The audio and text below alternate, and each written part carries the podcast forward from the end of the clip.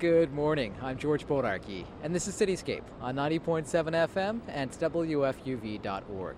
This morning, I'm coming to you from Lower Manhattan. More specifically, I'm on Water Street. And it's very appropriate that it's called Water Street because this used to be all water. What I'm standing on actually right now is landfill. I'm looking up at large skyscrapers, but the question this morning we're asking is what could possibly be below us? We're going to be talking to people who dig New York City. Now, of course, I dig New York York City, and I know you dig New York City too, but we're going to be talking to people who literally dig New York City. They are archaeologists. We're going to be talking to a woman who discovered a merchant's ship underneath the ground at 175 Water Street, a merchant's ship that dates back to the 18th century. We're also going to be talking to one of the authors of a book called Unearthing Gotham, the archaeology of New York City, and we'll be checking in with an archaeologist from the Bronx to find out what he's discovered there.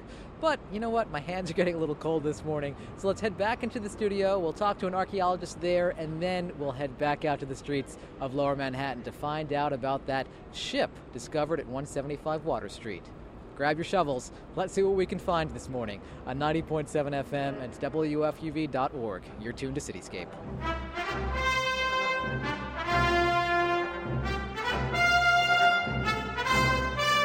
Joining me in the studio this morning, where it is nice and warm, is Diana Wall. Diana is a professor of anthropology at the City College of New York. She's also the co author of a book called Unearthing Gotham The Archaeology of New York City. Diana, thanks so much for coming in. It's a pleasure to be here.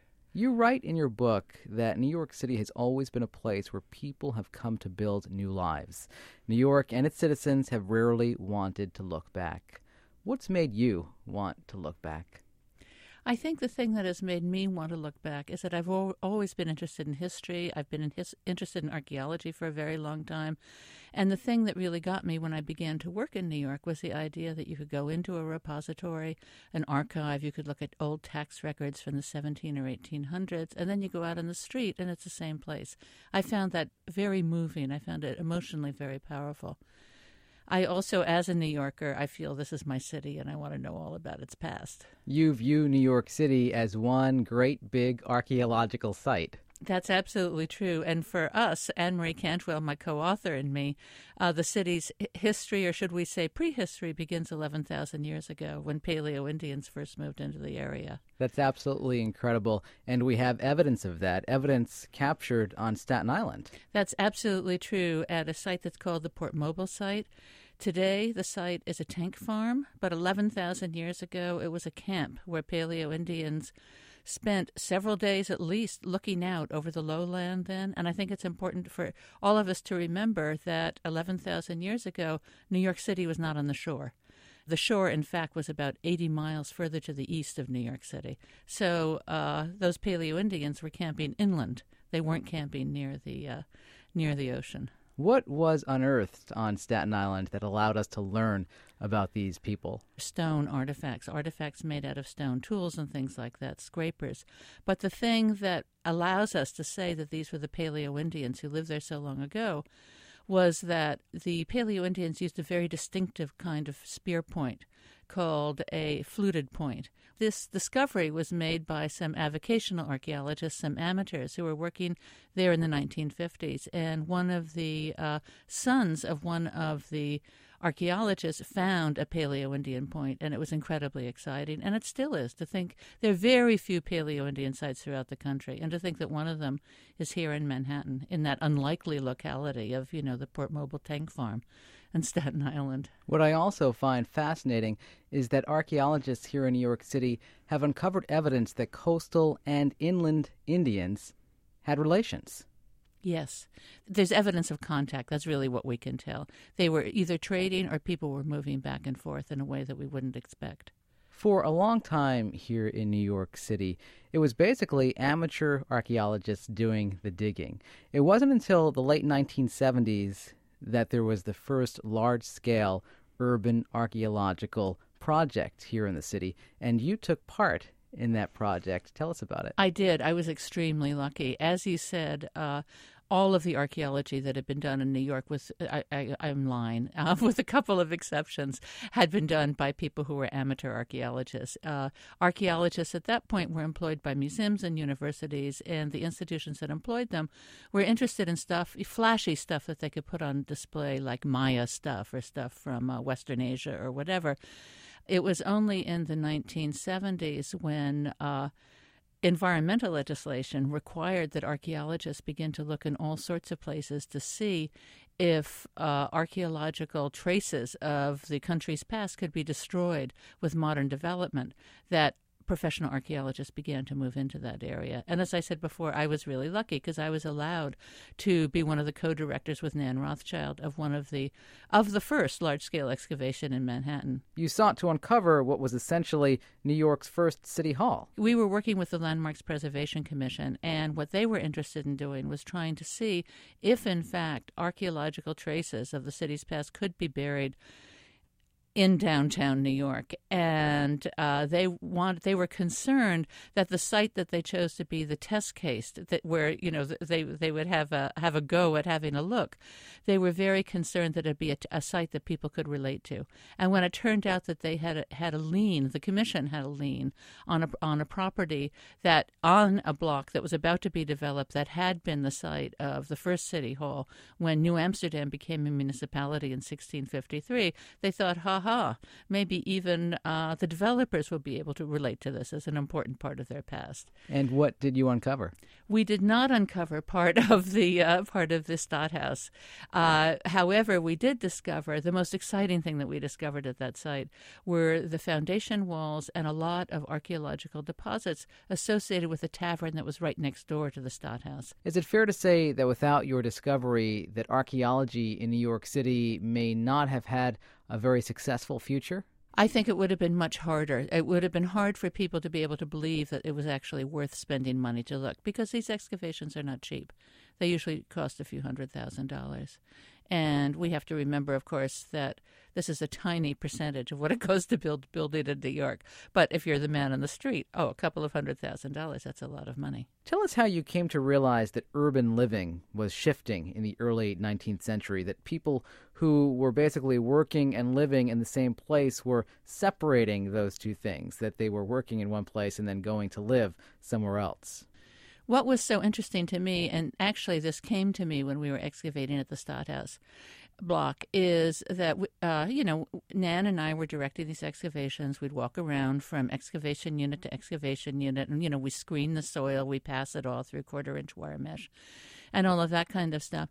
And what we uh, real uh, one of the things that we were always interested in is okay, these people are digging in the square. When does what they're digging date to? And we could see that for the deposits that dated to the 1600s, the 1700s, and the early 1800s, one of the things that we could use to talk about when these deposits dated to were the ceramics that were there. And it was only when we got to say the uh, the early 19th century, maybe the second quarter of the 19th century, that we didn't really find many ceramics anymore, unless it happened to be a you know a pottery. In other words, a feature. Uh, where some uh, someone who had been importing English ceramics dumped something that had broken in transit or something like that. But in uh, most of the properties that we looked at, we didn't find any ceramics that dated to after the first quarter of the 19th century. And it took me a while before the penny finally dropped. What if? And then I realized, well, of course, why that's happening. There, people aren't living here anymore. And to me, it became very important to figure out why did people move their homes away from their workplaces. I feel as an archaeologist, I spent a lot of time studying dishes. I've also spent a lot of time in the bottom of privy pits, privy shafts, the shafts from old outhouses. Yeah, you can learn a lot from an outhouse, can't you? Absolutely, absolutely. What are some of the things that you've learned from outhouses? Well, what you find in outhouses that are so wonderful is, of course, that while people are using it as an outhouse, they use it as a uh, disposal place for incidental garbage. I don't mean they threw all their garbage out the back; they didn't. Uh, there was garbage pickup in uh, in New York, but if something broke and they wanted to get rid of it quickly, or maybe it broke in the backyard, they would uh, sweep it up and just dump it it into the outhouse pit. However, the other thing is, after people began to get indoor plumbing, and this is something interesting you can learn from studying outhouse pitch, she said a little embarrassedly, um, is you can figure out, in other words, that the poor get access to indoor utilities like, you know, plumbing and uh, flush toilets and things like that much later than the rich in New York. But in addition to that, what you can discover is when people uh, stop using their outhouse as an outhouse, what they want to do is fill up this hole that they have now in their backyard. You know, what, what had been a useful utility had be, has become a hazard. And so what they do is they do throw stuff in it. And what they often throw is household stuff. And that's what archaeologists love, of course, is what people have thrown away.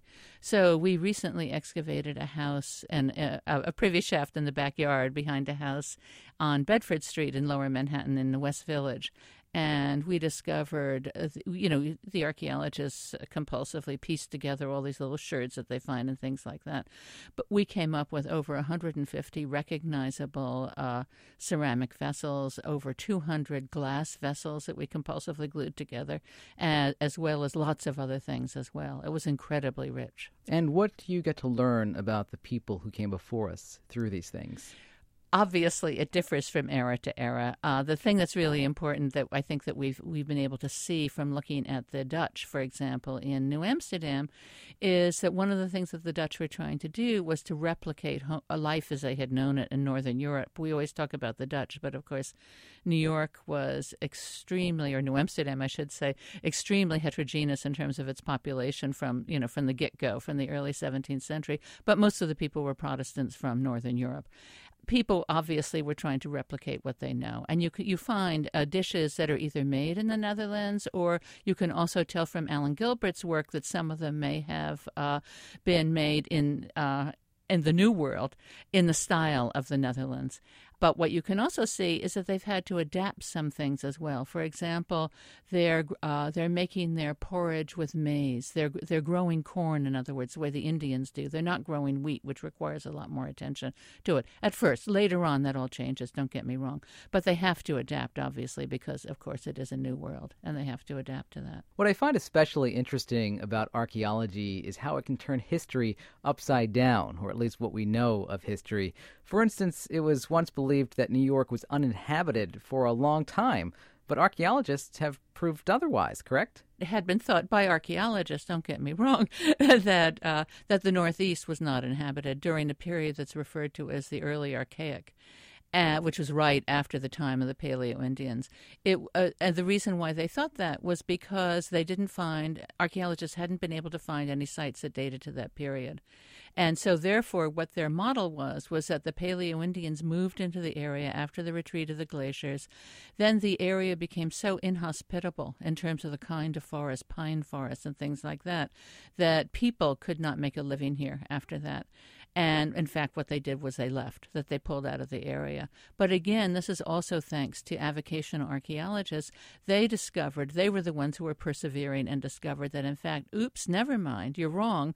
Uh, they discovered sites that had, uh, the again, these very distinctive uh, early archaic projectile points. And on the basis of that, they were able to infer that, in fact, this is the period that those sites dated to. Since then, of course, we've been able to date those sites, and they were absolutely right.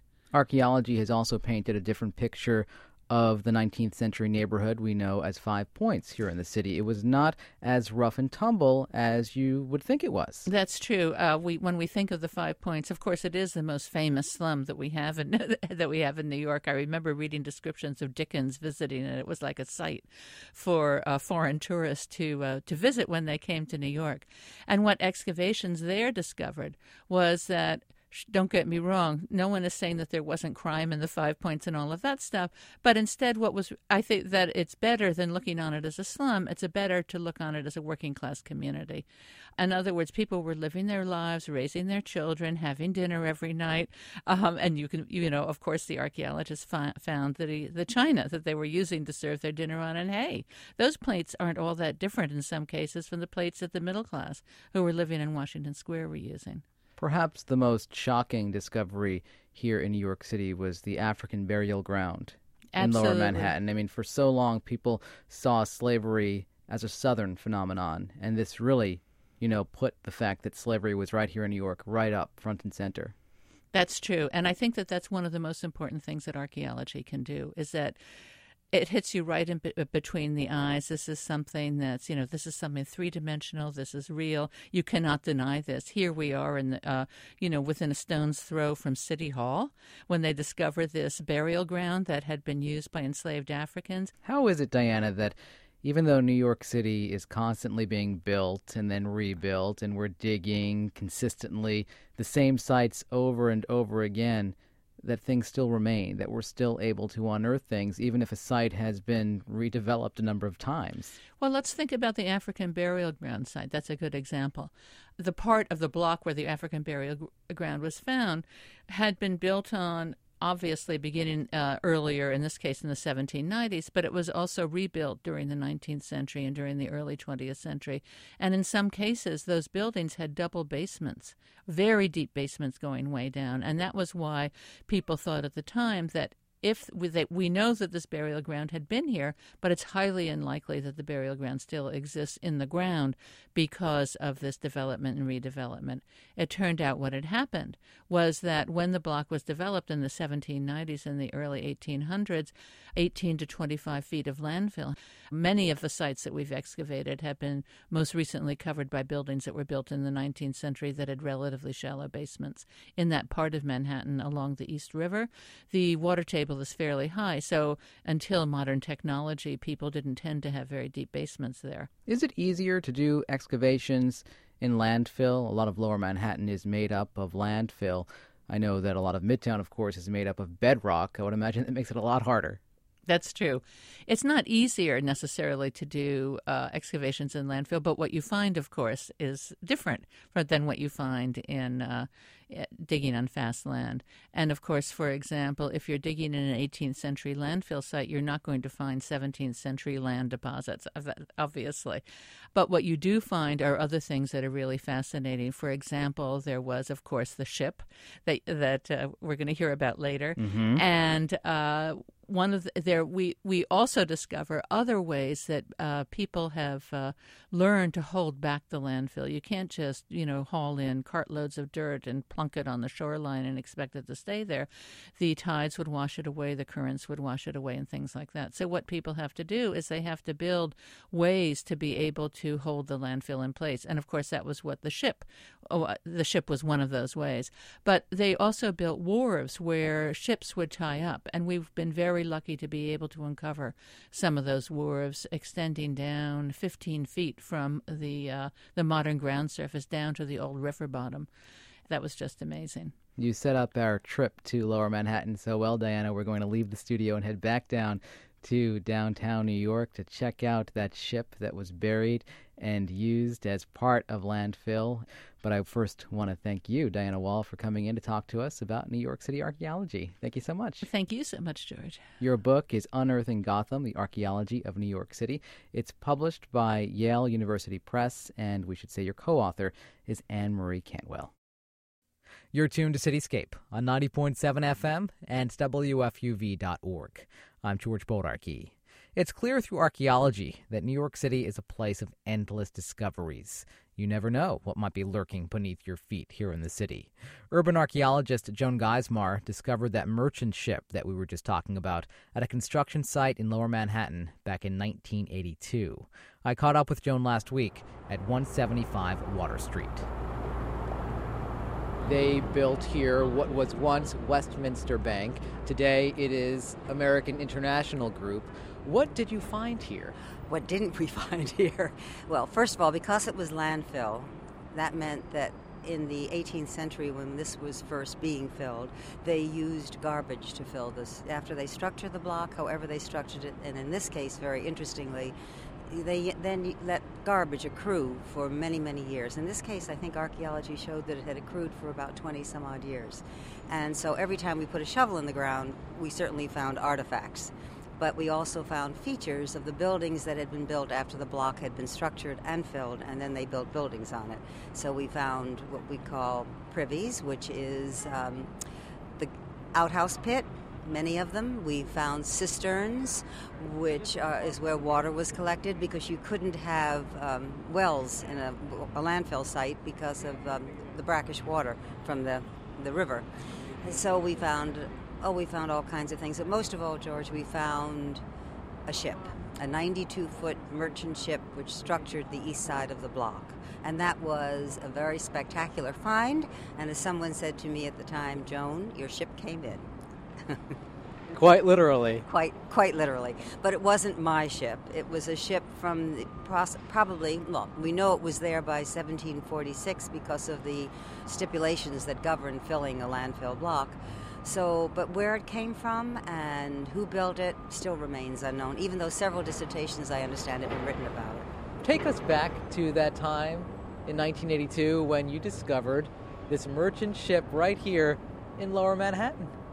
Well, actually, it's one of two that's been found. There's one under the basement of the South Street Seaport, in the basement of the South Street Seaport Museum, but this is the only one that's been excavated so far. Would you like to know how it was found? I certainly do very scientific. The backhoe operator, see, in urban archaeology, a backhoe and its operator are your best friend because you have to get through the rubble of the buildings that had been there. You have to get through the basements that were probably built and still there because you just let the, gar- the um, buildings collapse into the basements. So a backhoe is very important. And we had a marvelous backhoe operator named Fred. And he said to me, Joan, where should we put this last test? Because we were testing for landfill. So I pointed to a spot fairly arbitrarily. He said, I'll get as close as I can, started digging, and the dirt fell away, and we saw wood, thinking it was cribbing holding the landfill in. But then we noticed the wood started to curve out to sea. Actually, someone noticed it, and it turned out to be the port side midsection of that 92 foot ship. And what became of that ship? Did you preserve it? The starboard side is still under Front Street, and whether it's still there or not, I don't know because of infrastructure, but every bit that was on the block was taken out board by board, plank by plank. Each plank was measured, photographed, numbered, and the bow of the ship was swimming in um, actually in a dumpster on the street waiting to find a, home. All those other timbers are on Staten Island and the Fresh Kills landfill, which has now been closed. And I, I fantasize about the archaeologist who's going to dig up all those timbers 200 years from now and say, hmm, what are these doing here? New Yorkers can be hard to impress, as we know, but I understand that in 1982, hundreds, if not thousands, of people came out here to see what you discovered. It was set up as an exhibit. 11,000 people, if I remember correctly, filed by looking into this hole in the block, a very long hole. And I'm not sure what they could possibly have realized, because it didn't look like a ship, you see. It, it uh, unless you saw it from very high up, you wouldn't be able to tell it was a ship. Were you able to learn anything about the ship itself, where it may have traveled, how it was used? There was a sheathing around the boat. Uh, they used to change the sheathing every number of years, to, and it was meant to be protective. It was horsehair and tar and pitch, I should say. And um, in the horsehair and pitch um, sheathing, we found um, shipworms, or let's say, should say, the eggs of shipworms that could be identified as coming from the Caribbean. So, without any records, we know that that ship had plied at least between the Caribbean and New York, where it was found. And so that was very interesting, right there. It was probably part of the trade from that era, before 1746.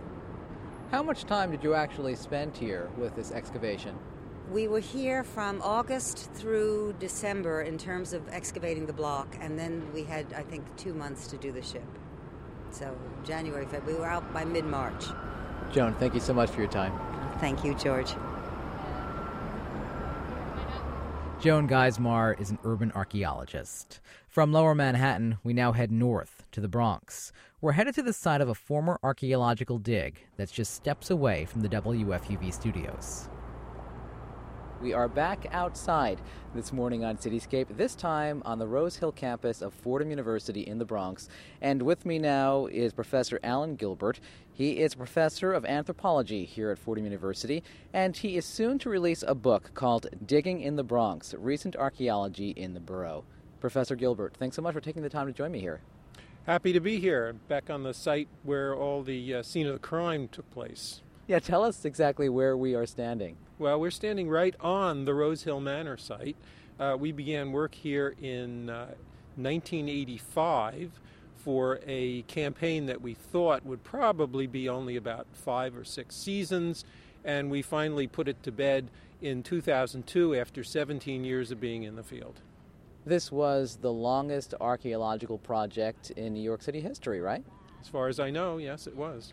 Set this up for us, if you will, Rose Hill Manor. This was all once farmland. The Dutch farming family were two generations. The earlier generation were the Michelsons, and then the Corsa family from 1733. After the war, the uh, farm changed hands and it became a gentleman's country estate bought uh, because of uh, huge debts that couldn't be paid by the original family, and it became the Watts country estate. And the Watts family named it Rose Hill. That was their pet name for country estates in the family. So that took place in the 1780s.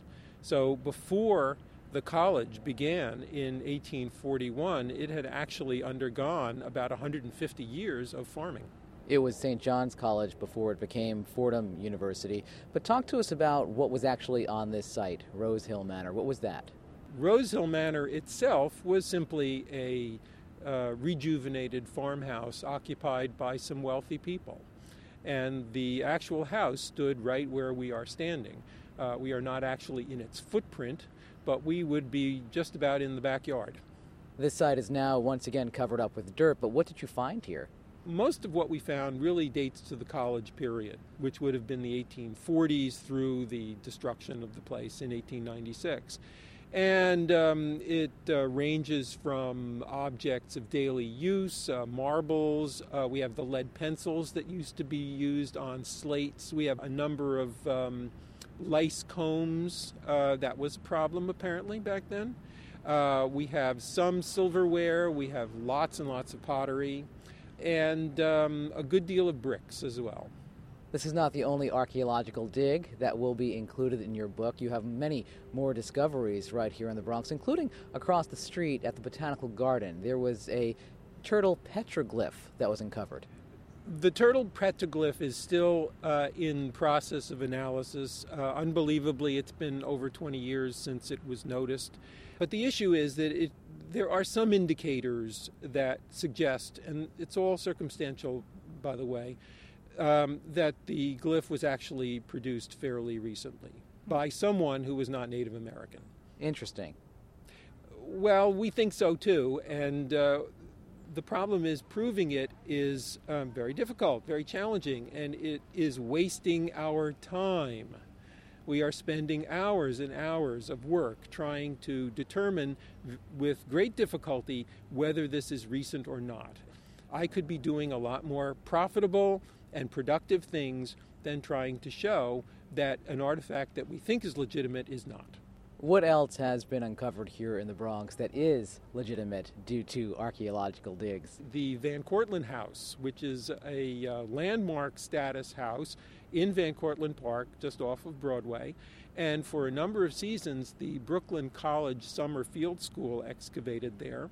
They uncovered stone lined rectangular pits that they believe might have been for silage, storage of hay for the animals.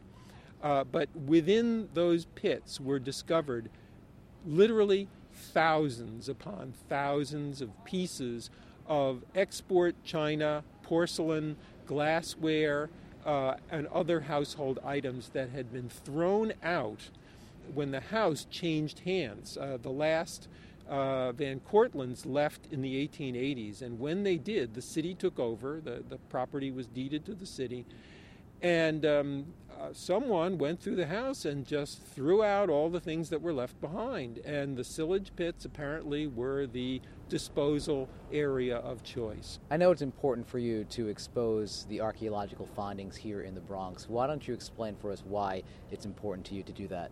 Most people feel that archaeology only exists in the places where it gets the most press uh, Egypt, Rome, uh, Israel. Quite frankly, archaeology is anywhere people lived.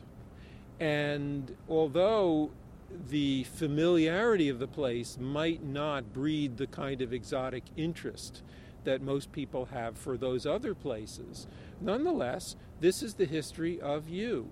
This is where your ancestors, your predecessors lived. And one of the things we're trying to do is to make sure that they have a place to go and read about it. And your book will do that. When is it going to be released? It will be published by the Bronx County Historical Society, maybe by mid to late next year. It's called Digging in the Bronx Recent Archaeology in the Borough. Professor Alan Gilbert, thanks so much for taking the time. My pleasure. And that's it for this week's Cityscape. We hope you make some exciting discoveries of your own this weekend. Remember, you can unearth past editions of Cityscape and learn how to podcast the show at WFUV.org.